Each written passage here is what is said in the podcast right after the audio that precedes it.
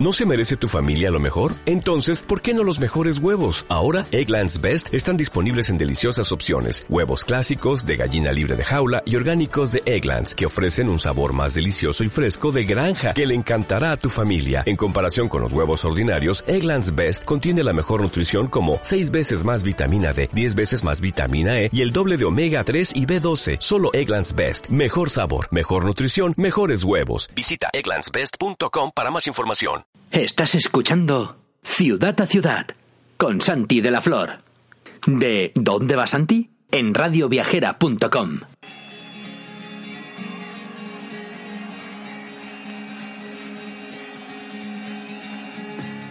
Freedom of life, I will express my.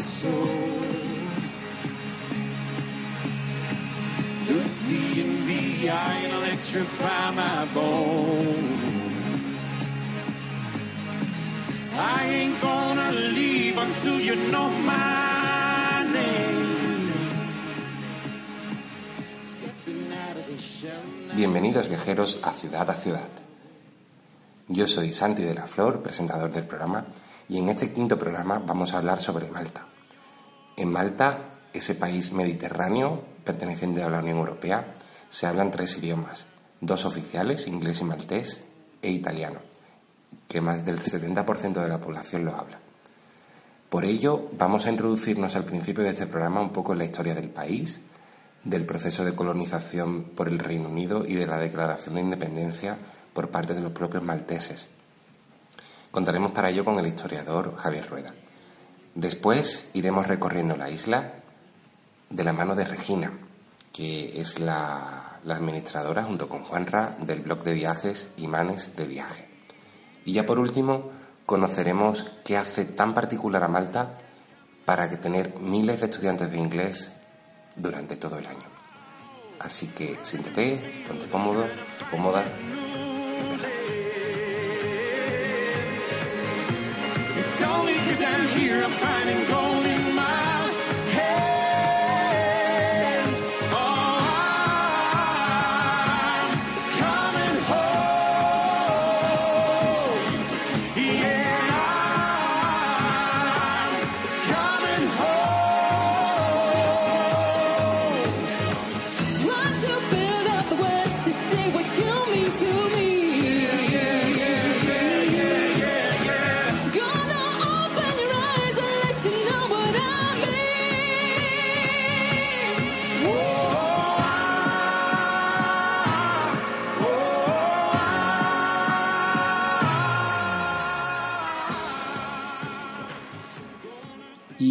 Mejor para empezar a conocer Malta en este especial de Radio Viajera que conocer un poco de su historia.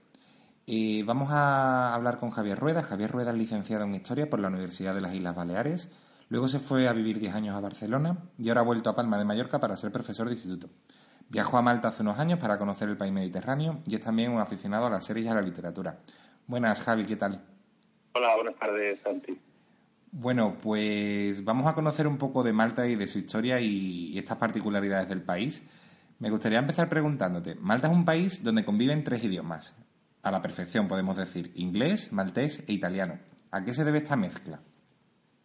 Pues bueno, esta vez Malta siempre ha sido un enclave en pleno Mediterráneo, Mediterráneo central, y codiciado por potencias internacionales que siempre buscaban dominar esa parte de, la geografía. Franceses, ingleses, españoles, griegos, todos estos han sido de la- algunas de las potencias históricas que siempre han tenido cierto interés en la isla mediterránea. Eh, esa parte de Reino Unido, de ese interés, tenemos que decir que Malta fue desde 1814 hasta el 21 de septiembre del 64, de 1964, perteneció al Reino Unido. ¿Cómo ha sido su historia así a grandes rasgos? Sí, pues mira, el, como has dicho, desde 1814 Malta, bueno, de esa fecha Malta eh, pertenece al Reino Unido debido al Tratado de París, que pasaba oficialmente a la isla a formar parte del Imperio Británico. Debido además a su proximidad al Canal de Suez, fue utilizada como puerto de escala hacia la India, eh, que también era de, la- de Gran Bretaña en ese momento, el Reino Unido, y fue el cuartel general de la flota hasta mediados de la década de 1930. Luego, en el siglo XX, además, Malta fue teatro de un proceso de lo que podríamos llamar una anglicanización por parte de las autoridades británicas, en el que destacó por contra- contraste pues, la tentativa política de unir Malta al reino de Italia, favorecida especialmente eh, en las décadas de, de la dictadura de Mussolini, y sucesivamente el desarrollo del independentismo maltés del siglo XX. El hecho culminante fue la abolición del italiano como lengua oficial en el 36, fuertemente contestada por muchos ciudadanos de Malta, que se consideraban eh, lo que se llama irre- irrendistas, como por ejemplo Carmelo Borg Pisani. O sea que tenemos esa parte de la Malta británica perteneciente al, al Reino Unido y aparte esa costumbre, digamos, del pueblo de querer ser eh, italiana. Llega la Segunda Guerra Mundial y empieza un proceso un poco de descolonización, ¿verdad? Exacto. Malta desempeñó una función muy importante durante la Segunda Guerra Mundial debido a su proximidad a las líneas de navegación del eje, por lo que fue sitiada continuamente. De hecho, el, coraje de su pueblo motivó a Jorge VI, eh, rey de, de Gran Bretaña en, en ese momento, para otorgar a Malta, concretamente el 15 de abril de 1942, la Cruz de Jorge, que de hecho hoy puede verse en la bandera del país. Y aunque Malta se independizó el 21 de septiembre de 1964, los británicos permanecieron en su territorio y mantuvieron un control total de los puertos, los aeropuertos, correos y de las emisoras de radio y, la tele- y televisión. De hecho, según la Constitución de 1964, la reina Isabel II del Reino Unido seguía siendo la soberana de Malta y un gobernador general ejercía la autoridad ejecutiva en su nombre. Sin embargo, ya el 13 de diciembre, de 10 años después de 1974, Malta se convirtió en una república dentro de la Mancomunidad de Naciones, la conocida como Commonwealth, con el presidente ya como jefe de Estado. Luego, el- definitivamente, el 31 de marzo se hizo efectiva la salida de los británicos de la administración, pues su gobierno rehusó pagar la tasa exigida por el gobierno maltés para permitir su estadía. Y en ese momento, Malta se encontró ya sin bases militares extranjeras por primera vez en su historia. Y de hecho, esta fecha, es- este acontecimiento, se celebra como el Día de la Libertad en Malta. Claro, entonces digamos que parte de su historia es lo que hace que, que salen estos tres idiomas, ¿no? Al final el inglés, el italiano y el maltés, que es una mezcla un poco de todo. Exacto. De hecho, la historia siempre tiene es muy importante en el idioma que habla una población y parte de ello es la influencia de pues, desde fuerzas invasoras, la propia población y el tiempo que permanezcan en ella las fuerzas invasoras, como en este caso. Y ya por último, y ya que estamos hablando un poco de historia, si nos remontamos a la historia en mayúsculas, a esta historia milenaria eh, de este asentamiento, de este país, ¿queda algún resquicio de épocas anteriores? Sí, pues mira, por ejemplo, el- en la isla de Gozo, la- en Malta, la isla pequeñita que está más arriba en Gozo, se encuentran los templos de Gantilla, que fueron construidos entre el 3600 y el 2500 antes de Cristo. Así que son más antiguas que, las pirámides de Egipto. También está el hipogeo de Halsaflieni, que es el único templo subterráneo prehistórico conocido, que data del 2500 antes de Cristo, también muy antiguo y se considera que su primera función fue la de santuario y que posteriormente, aún también todavía en tiempos prehistóricos, ya se convirtió en una necrópolis. Eh, está situado en extremo, en un extremo del municipio de Paola, que está al sureste de la isla de Malta, y fue declarado Patrimonio de la, de la Humanidad por la UNESCO en 1980. O sea que la historia es bastante, tiene un poco también, pues, eh, no solo historia reciente en Malta, sino también historia, como has dicho tú, historia en mayúscula. Para destacar, en esa visita que hiciste a Malta, ¿qué fue lo que más te impactó de- del país? Pues bueno, lo que más me impactó, claro, yo fui hace ya 10 años, deben haber cambiado muchas las cosas, pero claro, era 2008, se notaba todo como muy antiguo. Eh, los autobuses, eh, la forma de, de- de la gente, cómo vestía, las calles.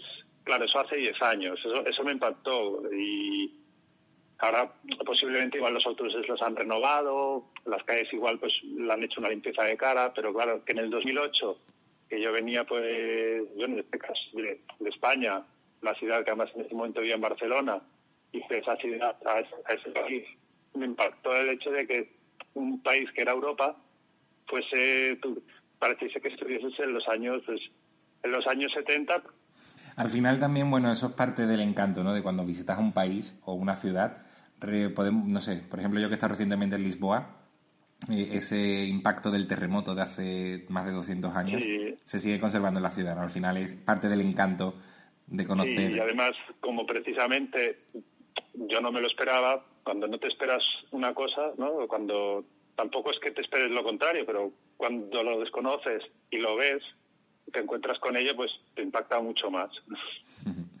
Perfecto, Javier. Pues hemos conocido un poquito de la historia de Malta y de ese significado de, de conocer eh, la historia y por qué se hablan tres idiomas eh, la mayoría de la población, que nos tiene intrigados a todos. Muchísimas gracias, Javier, por participar con nosotros. Gracias a ti, Santi.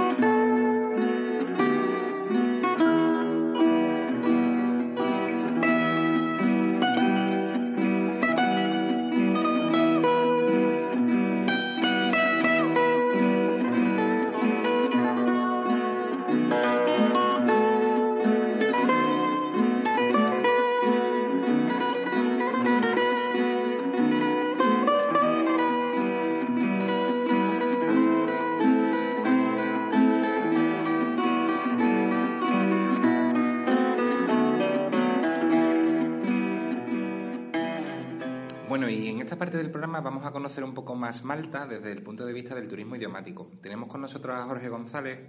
Jorge trabaja en Express Café desde hace más de ocho años, conoce muy bien a todos los programas de Express Café, visita las escuelas, habla con los estudiantes, resuelve sus dudas.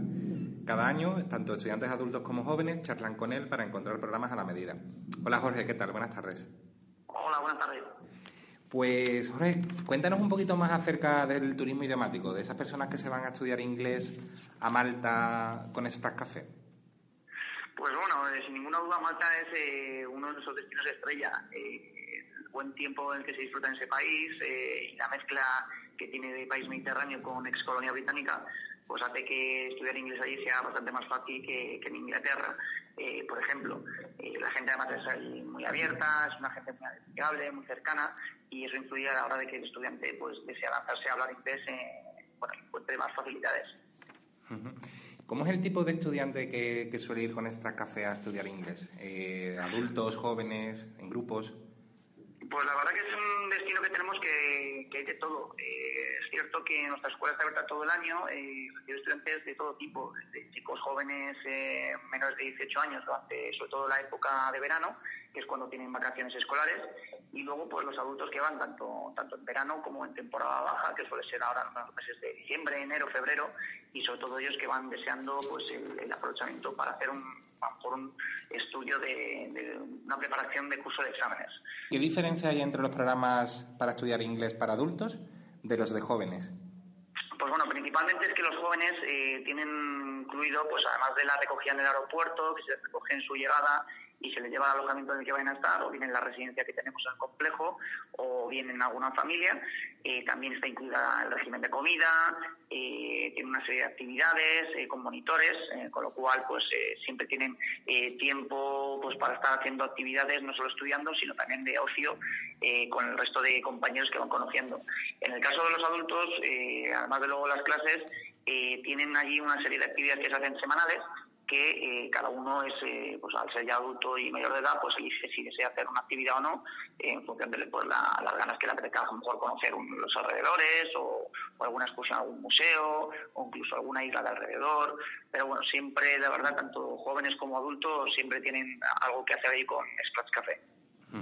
En Sprat Café Malta, digamos que era una antigua, un antiguo cuartel militar, que está toda la escuela, eh, tanto clases como residencia, dentro de un mismo de- departamento, por decirlo de alguna manera. Hay una piscina central en la cual los estudiantes disfrutan eh, durante parte del año. ¿Qué, Ujú, Así es. Qué, qué elige un estudiante que decide irse a estudiar inglés a, a Malta? Bueno, pues en este caso, eh, con lo que estabas comentando, ¿no? Eh, nuestro complejo que tenemos eh, allí es, eh, por decirlo así, la envidia de todas las escuelas. Eh, es uno de, los mejor, de las mejores escuelas que, que hay en la isla, eh, dado que en el propio complejo, pues como bien decías, tenemos las clases, tenemos alojamientos, tenemos la piscina, eh, que es espectacular, tenemos el restaurante, biblioteca, lavandería, eh, todo en el mismo complejo, lo cual hace que todo sea mucho más cómodo y, más sencillo. Eh, nosotros ahí tenemos eh, estudiantes de todo el mundo alrededor de la piscina eh, hablando inglés y preparando planes y comidas y, y salidas de actividades con otros compañeros. Eh, eso a lo mejor eh, para una persona que viaja solo, pues es todo, todo un detalle, ¿no? Y poder eh, acercarse a estudiantes con, con más facilidad, eh, tener todo más cerquita eh, y poder conocer a gente con esa facilidad, pues hace que una persona allí esté bastante más a gusto de, de lo que suele ser una, una estancia en cualquier otro sitio. ¿Qué tipos de cursos hay en la Escuela de Inglés de Malta? ¿Cómo se organizan estos cursos? Pues tenemos cursos de todos los gustos y presupuestos, desde de cursos de 10 lecciones por semana con grupos eh, escolares hasta cursos intensivos de 30 lecciones por semana, eh, que incluso se pueden ir incrementando eh, en función de la petición de cada estudiante, pues, por ejemplo con clases individuales. Eh, luego además eh, también tenemos una serie de talleres con temas específicos y muy interesantes para estudiantes adultos o profesionales, como puede ser, por ejemplo, inglés para el ámbito laboral o eh, escritura académica y de investigación, eh, refuerzo de conversación y audición, sociedad política o inglés informática y deporte, entre otros eh, programas. Eh, para aquel, por ejemplo, estudiante que nos esté escuchando ahora en Radio Viajera, que no tenga de- decidido todavía irse a estudiar inglés al extranjero, pero que esté ya en una academia aquí en España o, o que por cuenta propia, digamos, que estudia, ¿qué le aconsejarías para animarse a hacer un viaje de este tipo, un viaje de idiomas? Pues la verdad que no se lo piense mucho, porque la verdad que Malta es un destino, diría que casi perfecto. Eh, la verdad que siempre hay hace tiempo buenísimo, la gente siempre es muy agradable, es una gente abierta, eh, es un país muy pequeñito, eh, la verdad que tienes la suerte de poder conocerlo en dos, tres semanas que vayas, mm, lo puedes conocer bastante bien, e incluso puedes visitar luego islas que están alrededor, como son Comino o Gozo, incluso coger el ferry y acercarte a Sicilia. Eh, la verdad que se quedarían sorprendidos porque son ciudades históricas como Medina, Rabat o Valeta, y la verdad que pues visitar los escenarios donde se han rodado películas como Troya o Popeye, Ágora, incluso la, la famosísima ahora Juego de Tronos, eh, la verdad que pues da, da gusto ¿no? llegar a un sitio donde has visto en, en la televisión pues eh, probándose con tantas películas y de tanta calidad. Eh, además la comida está muy buena, tipo mediterránea, con una influencia de, de Italia que está, que está al lado, relativamente casi pegada. Eh, luego además eh, Malta sigue siendo un destino más barato que, que España y coger el autobús o tomar una Coca-Cola o cualquier eh, museo de visita que se pueda hacer tiene buen precio y es bastante asequible. Eh, luego además es un país que pertenece a la Unión Europea y para poder viajar no hace más eh, falta que el DNI. Eh, es todo facilidades, luego las líneas aéreas que, que tienen eh, que vuelan a Malta eh, son distintas y bastante diferentes y se puede volar desde prácticamente casi toda España. Por lo tanto, creo que son todo facilidades para, para poder acercarse a Malta, que está aquí cerquita, y poder disfrutar de, de Malta, además de poder aprender el, el idioma de- del inglés.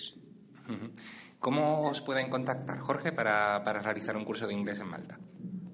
Pues o bien llamándonos por teléfono en el 91 559 7520 o bien por las redes sociales que tenemos eh, de Café en Facebook o en Twitter o incluso en la propia página de spatzcafé.com donde ahí pueden entrar, mandar los correos electrónicos o incluso chatear en directo, en vivo y en directo ahí con nosotros en cualquier momento que, que se meta en la página web. ¿no?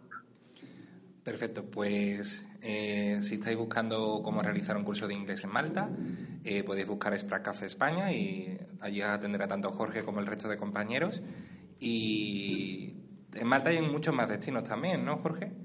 Desde luego que sí, no solo tenemos Malta. Es verdad que Malta suele ser el destino estrella, por lo que te comentaba, pero tenemos destinos en Inglaterra, en Estados Unidos, en Canadá, eh, además de otros idiomas como puede ser el alemán en Alemania o el chino en, en China que tenemos también en escuela, tenemos eh, italiano, eh, bueno, son una serie de, de idiomas que, que, bueno, por suerte tenemos una mucha variedad de, de destinos donde poder eh, elegir y, y aprender muchos idiomas. Tanto cursos como preparación de exámenes como el FIRST, el Advanced Sí. también. Así es, en Malta, por ejemplo, sin ir más lejos, tenemos eh, los cursos de preparación de exámenes, tanto el FIRST como el, el IELTS, eh, con un índice precisamente muy alto de, de aprobados. Perfecto, pues muchísimas gracias Jorge por, por este tiempo que nos has dedicado Muchas gracias a vosotros. y nos vemos en la siguiente. Gracias. Un saludo. Whoa, oh.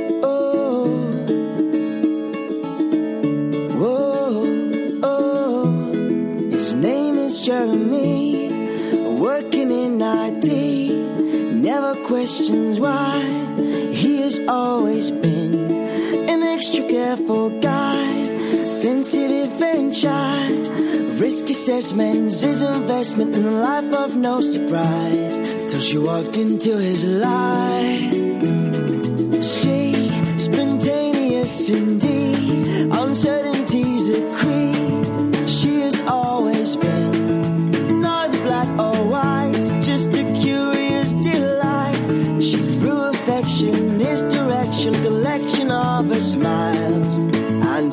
surprise, ooh, she's like tomorrow, so distant.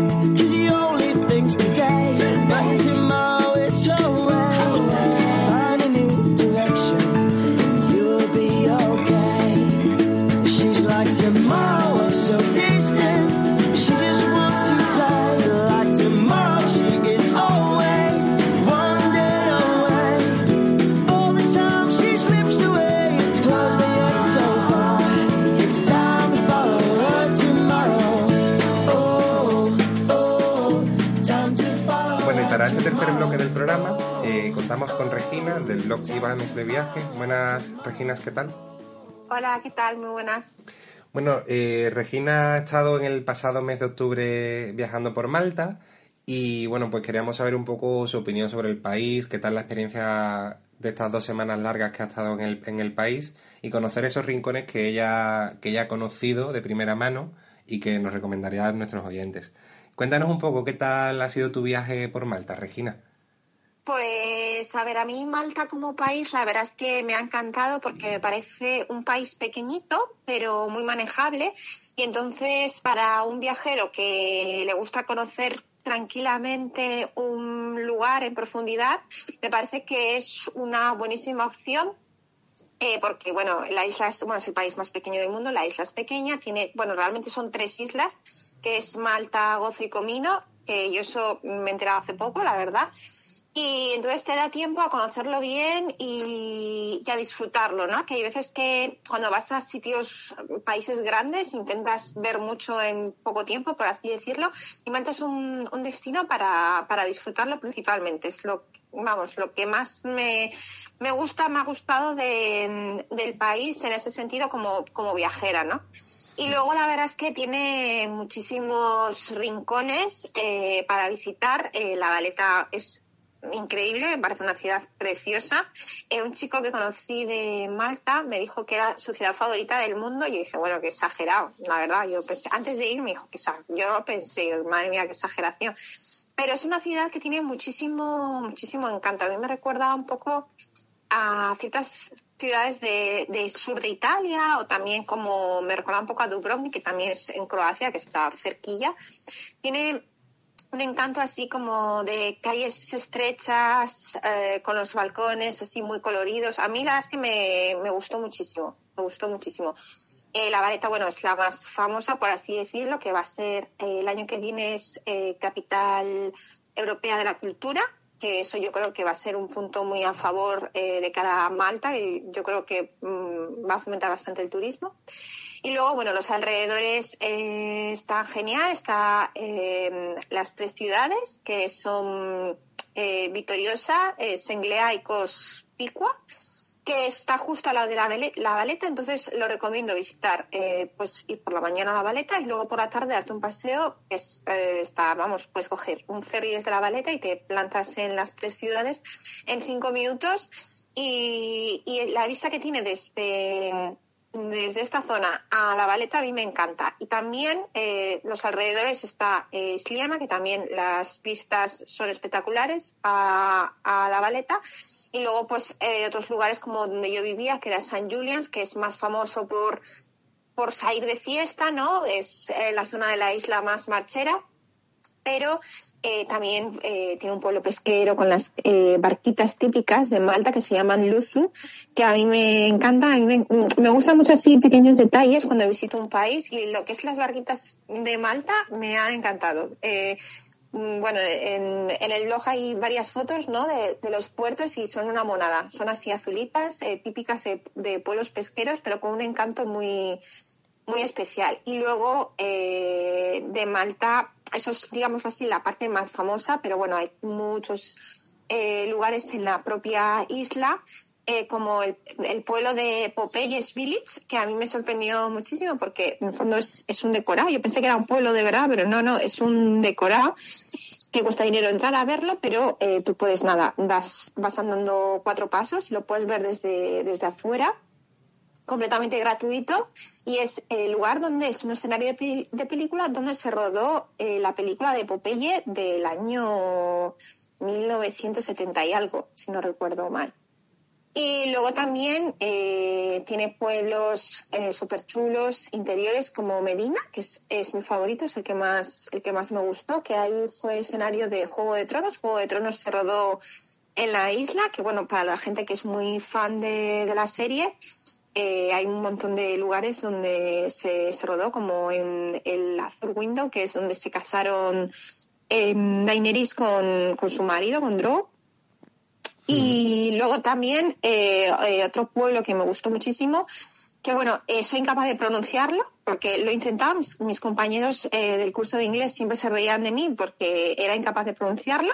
No me digas por qué, no, de esto que no se te queda, pues, pues así, se llama Marskasco, esperar, eh, Mars, Marsaxlop.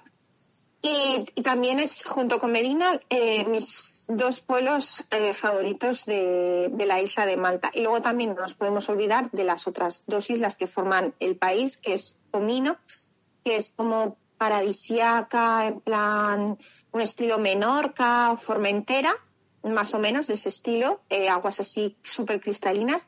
Y luego Gozo, que es la otra isla que forma, son tres islas.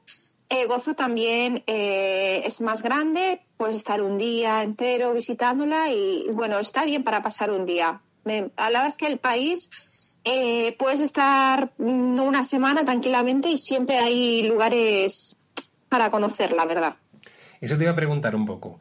¿Cómo te organizas un viaje de este tipo? Que al final es un destino, digamos, más pequeño, ¿no? Que, por ejemplo, visitar Sí. un país de otro tipo como puede ser Italia, Francia o, o demás.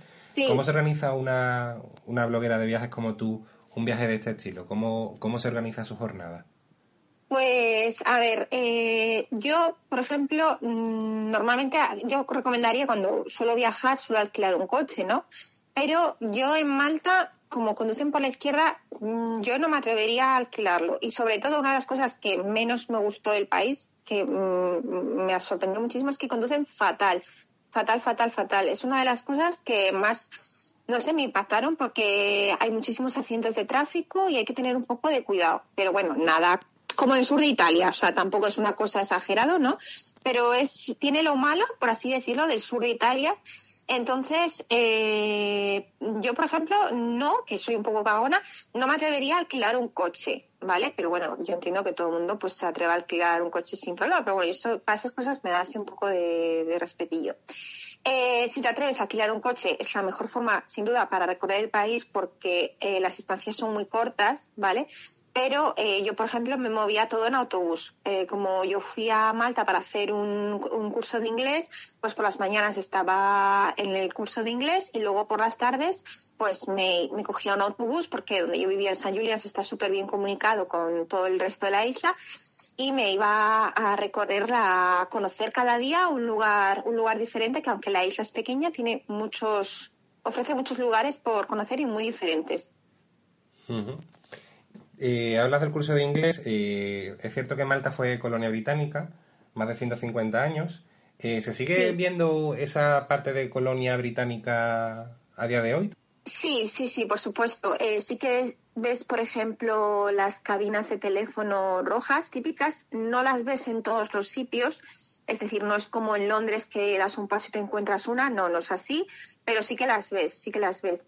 Eh, luego también eh, me comentaron que mm, años, a- años atrás tenían unos eh, buses súper típicos, nada que ver con los flujos de Londres, pero tenían unos buses muy característicos, que no sé si es que en alguna parte de Inglaterra o de Reino Unido los hay, pero eran como amarillos, no sé. Una, yo vi alguna foto y no sé, me sorprendió. Y luego también eh, em, hablan inglés, eh, bueno, el inglés es el idioma oficial junto con el maltés, pero ellos hablan inglés perfectamente. Alguna, alguien me ha preguntado sobre el dialecto, si tenía un inglés diferente al que puedes encontrar en Irlanda o en el Reino Unido. A mí personalmente, sí, no, yo no me di cuenta, sí que igual pueden tener alguna peculiaridad, pero yo personalmente no lo aprecié.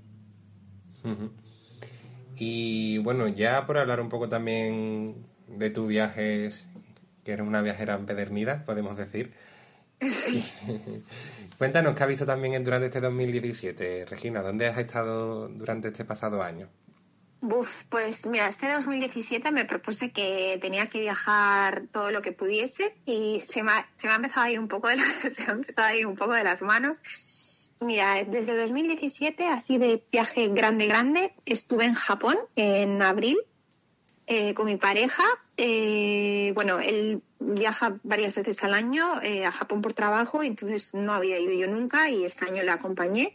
Estuvimos 15 días por, por el país y la verdad es que es un viaje que recomiendo a todo el mundo. Sí que es un viaje bastante caro, pero recompensa con creces. eh, bueno, es, es que es alucinante porque el, el contraste cultural que encuentras allí, yo creo que en pocos lugares del mundo lo puedes encontrar. Eh, los japoneses son muy diferentes a los españoles y a los europeos. Las costumbres, eh, todo es, es, es otro mundo.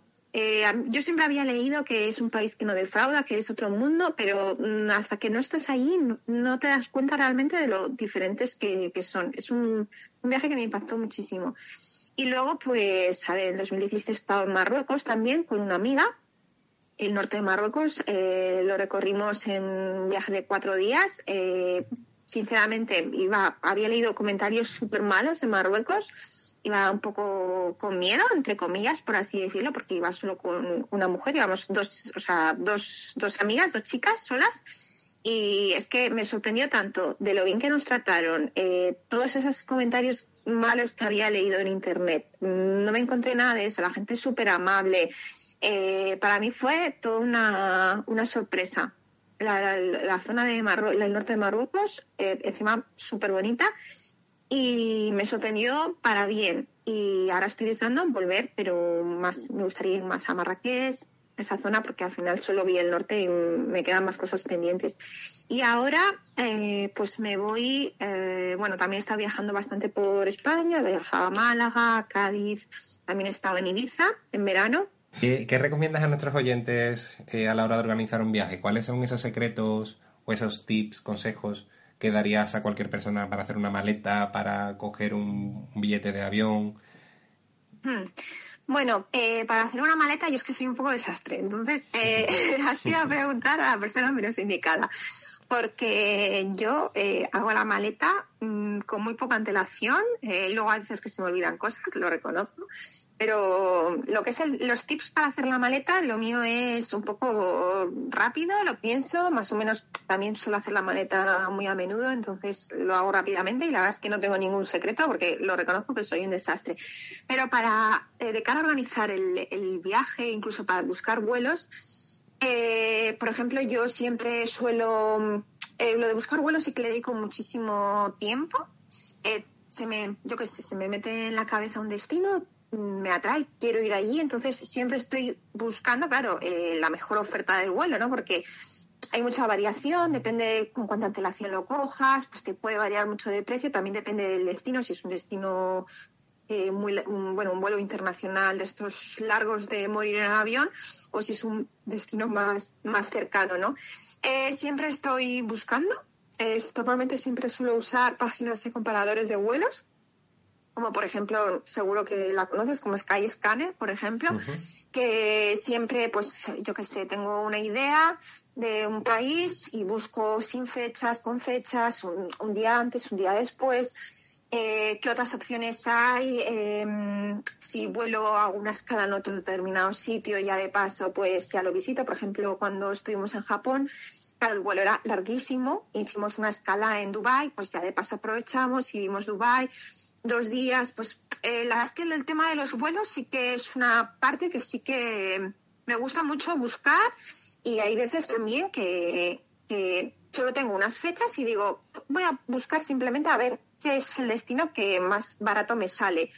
Y, por ejemplo, en el, buscador que te he comentado, el Skyscanner, eh, pongo las fechas, pongo destino, que te da opción a poner cualquier lugar, por ejemplo, y te salen ahí por, eh, por orden de, de precios eh, los destinos más baratos o iba en ascenso, ¿no? Y así muchas veces decido un viaje, digo, ah, pues mira, este me gusta. Y luego ya también normalmente suelo, normalmente suelo coger eh, los hoteles con antelación, entre comillas, por así decirlo, porque ya, bueno, hay veces que vas un poco apurado, pero sí que lo suelo planificar, eh, los hoteles los llevo siempre, casi siempre cogidos desde, desde casa. Hay gente que, oye, pues igual va a la aventura y sobre la marcha, pues van decidiendo quedarse, ¿no? A mí sí que me gusta leer los comentarios eh, de otros viajeros que han estado en ese hotel y sí que me gusta a la hora de cantarme por uno u otro me gusta un poco informarme de pues dónde está localizado, eh, si te tratan bien o no y todo ese tipo de cosas. Y luego ya el tema de las comidas y los restaurantes, eso sí que no lo llevo organizado porque también me gusta el factor sorpresa que te puedes encontrar en un destino, ¿no? Y los restaurantes sí que los miro directamente en el destino. Eh, por ejemplo, con TripAdvisor, pues voy viendo opiniones en función de dónde estoy, si hay algún restaurante cerca a la hora de la comida, mm, yo que sé, saco el móvil y digo, ay, a ver qué hay por aquí. Ah, pues venga, este tiene buenas pintas, pues voy. Tiene buenas eh, críticas, eh, pues sí que voy. Pero, pero normalmente los vuelos y el alojamiento. ¿Y qué aplicaciones no faltan en tu móvil a la hora de viajar? Que son esas imprescindibles. Sí, Eh, a ver, Google Maps, eh, imprescindible para estar mirándolo siempre, para ir a un sitio, todo el tema de los buses que tienes que coger, todo eso imprescindible. Eh, luego eso, TripAdvisor, también lo suelo mirar. Y luego tampoco te pienses que uso... eh, a ver, espera, déjame pensar.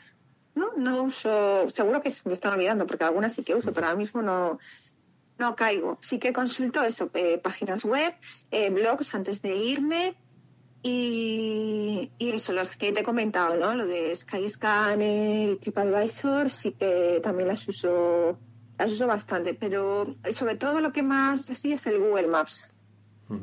Y ya por último, para 2018, en 2018, ¿cuál es el destino que te has marcado para ir sí o sí? Pues la verdad es que no tengo. no tengo porque, mm, como me dedico profesionalmente a- a- al blog, eh, este mundo es un poco una caja de sorpresas y nunca sabes, eh, no sé, al final te surgen viajes, te surgen planes. Eh, ahora mismo no tengo ninguno para 2018, pero sé que van a salir. Y bueno, sí que a principios de año sí que me gustaría parar un poco porque el 2017 he estado continuamente de viaje, sobre todo los últimos tres meses. Pero yo creo que no, no tengo ningún destino fijo, no hay ninguno. Sí que me gustaría ir a Sudamérica, también me gustaría ir a Asia, pero no tengo nada fijo y eh, tampoco suelo organizar los viajes con muchísima antelación. Entonces, como vayan surgiendo un poco las cosas. Pero no tengo ninguno, no, ninguno fijo. Perfecto, pues muchísimas gracias Regina por participar en nuestro programa de hoy. A todo A aquel, a todo aquel que quiera entrar eh, en Imanes de Viaje, eh, el blog de Regina y también de su pareja, eh, podrán encontrar toda la información en Instagram también, en Twitter. Sí, Facebook, Twitter e Instagram son las redes sociales que más usamos. Perfecto, pues muchísimas gracias Regina. A ti, gracias.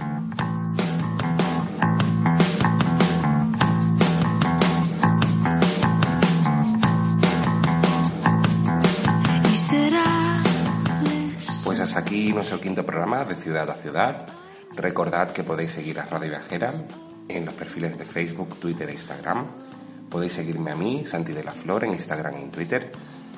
Y podéis ver estos podcasts después del directo en iVoox. Podéis ver el enlace en radioviajera.com. Muchas gracias y nos escuchamos.